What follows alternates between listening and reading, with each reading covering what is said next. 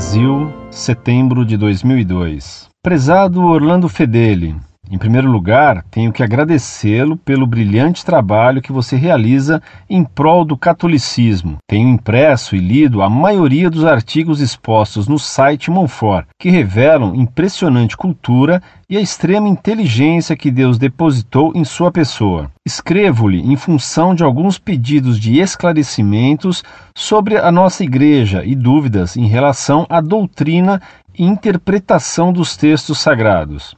A adoração aos obeliscos, Baals, era proeminente nos templos do Antigo Testamento, quando os israelitas desviaram-se da adoração ao único Deus verdadeiro e começaram a adorar deuses pagãos, com até mais fervor que os próprios pagãos. Em duas ocasiões diferentes, Deus levantou reis justos que trouxeram o povo de volta à adoração ao Deus verdadeiro. Nessas duas ocasiões, Deus fez esses reis destruírem totalmente os centros pagãos de adoração, os altares e os obeliscos. Por exemplo, em Reis, capítulo 10, versículos 23 a 27. Abre aspas.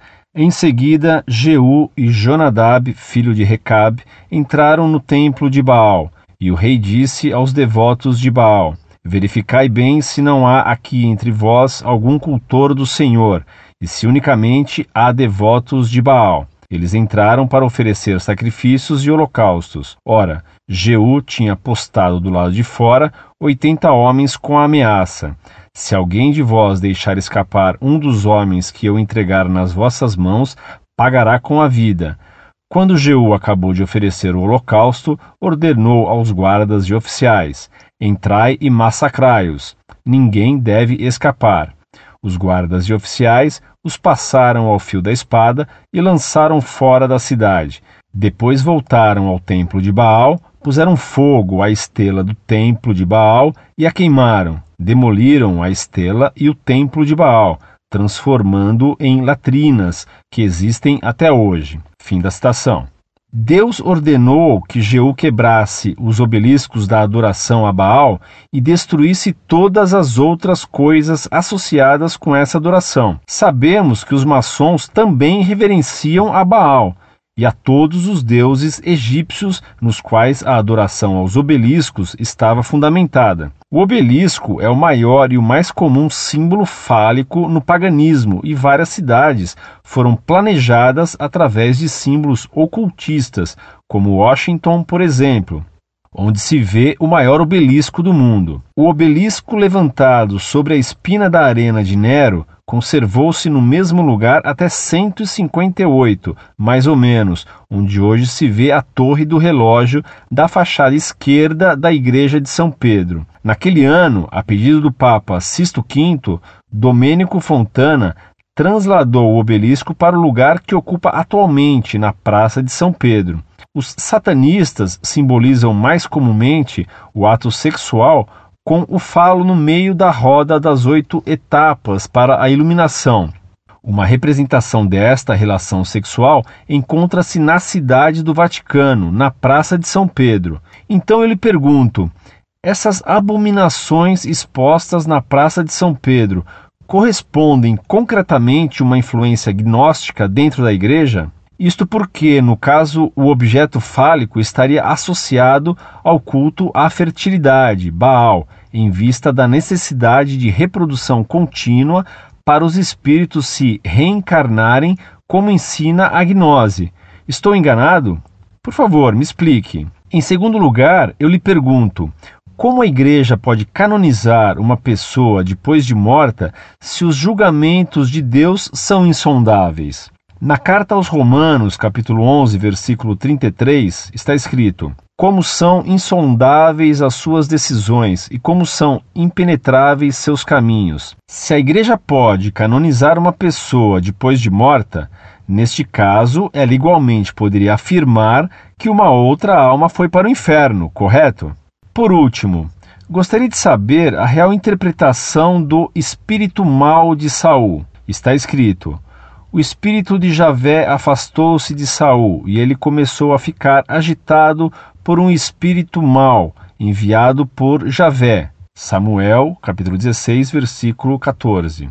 Como Deus pode ter enviado um espírito mau a alguém se ele é infinitamente bom? Não teria sido uma permissão de Deus para que Saul ficasse possesso e não o fato de Deus ter enviado um demônio a Saul?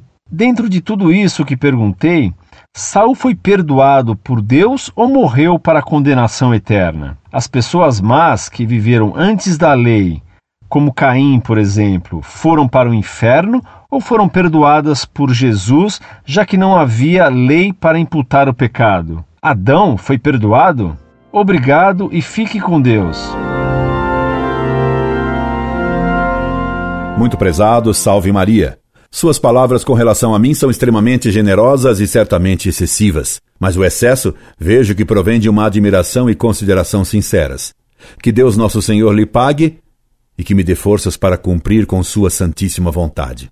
Você tem razão em tudo o que observa sobre os obeliscos, o culto de Baal e ao culto fálico. Tem razão também com a obsessão maçônica com relação aos obeliscos que são instalados em tantas cidades. Quanto ao obelisco da Praça de São Pedro, devo dizer-lhe que sobre ele foi colocada uma cruz contendo uma relíquia da verdadeira cruz de Cristo.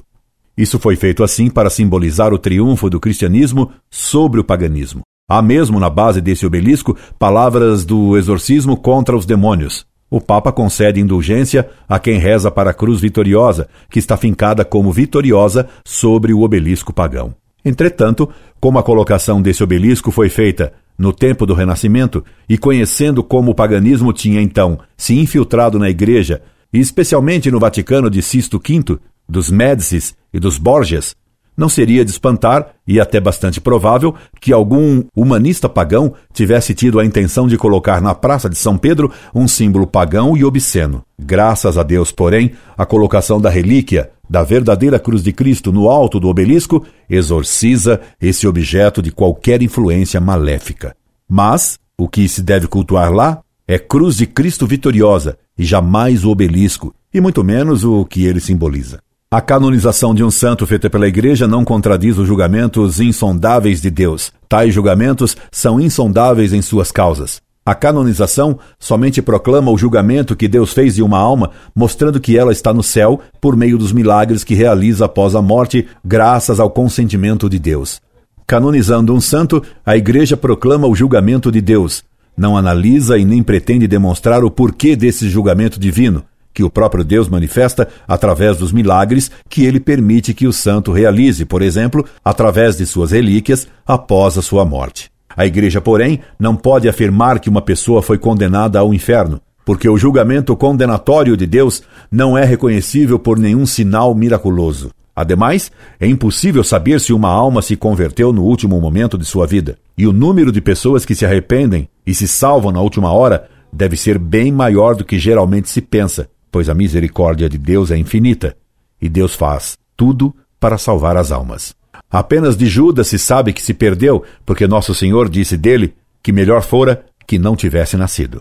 Você raciocina corretamente ao dizer que Deus, sendo bom, não pode mandar um espírito mau para alguém, senão como castigo permitido por Deus. A causa real da permissão da possessão de Saul foi o pecado pertinaz dele. Porém, se Saul se salvou ou se perdeu, só Deus sabe disso. Do mesmo modo, só Deus sabe quem se perdeu no Antigo Testamento. Mesmo Caim, não é certa a sua perdição. Mas é a opinião de muitos santos e doutores da Igreja que Adão fez penitência, foi perdoado e se salvou.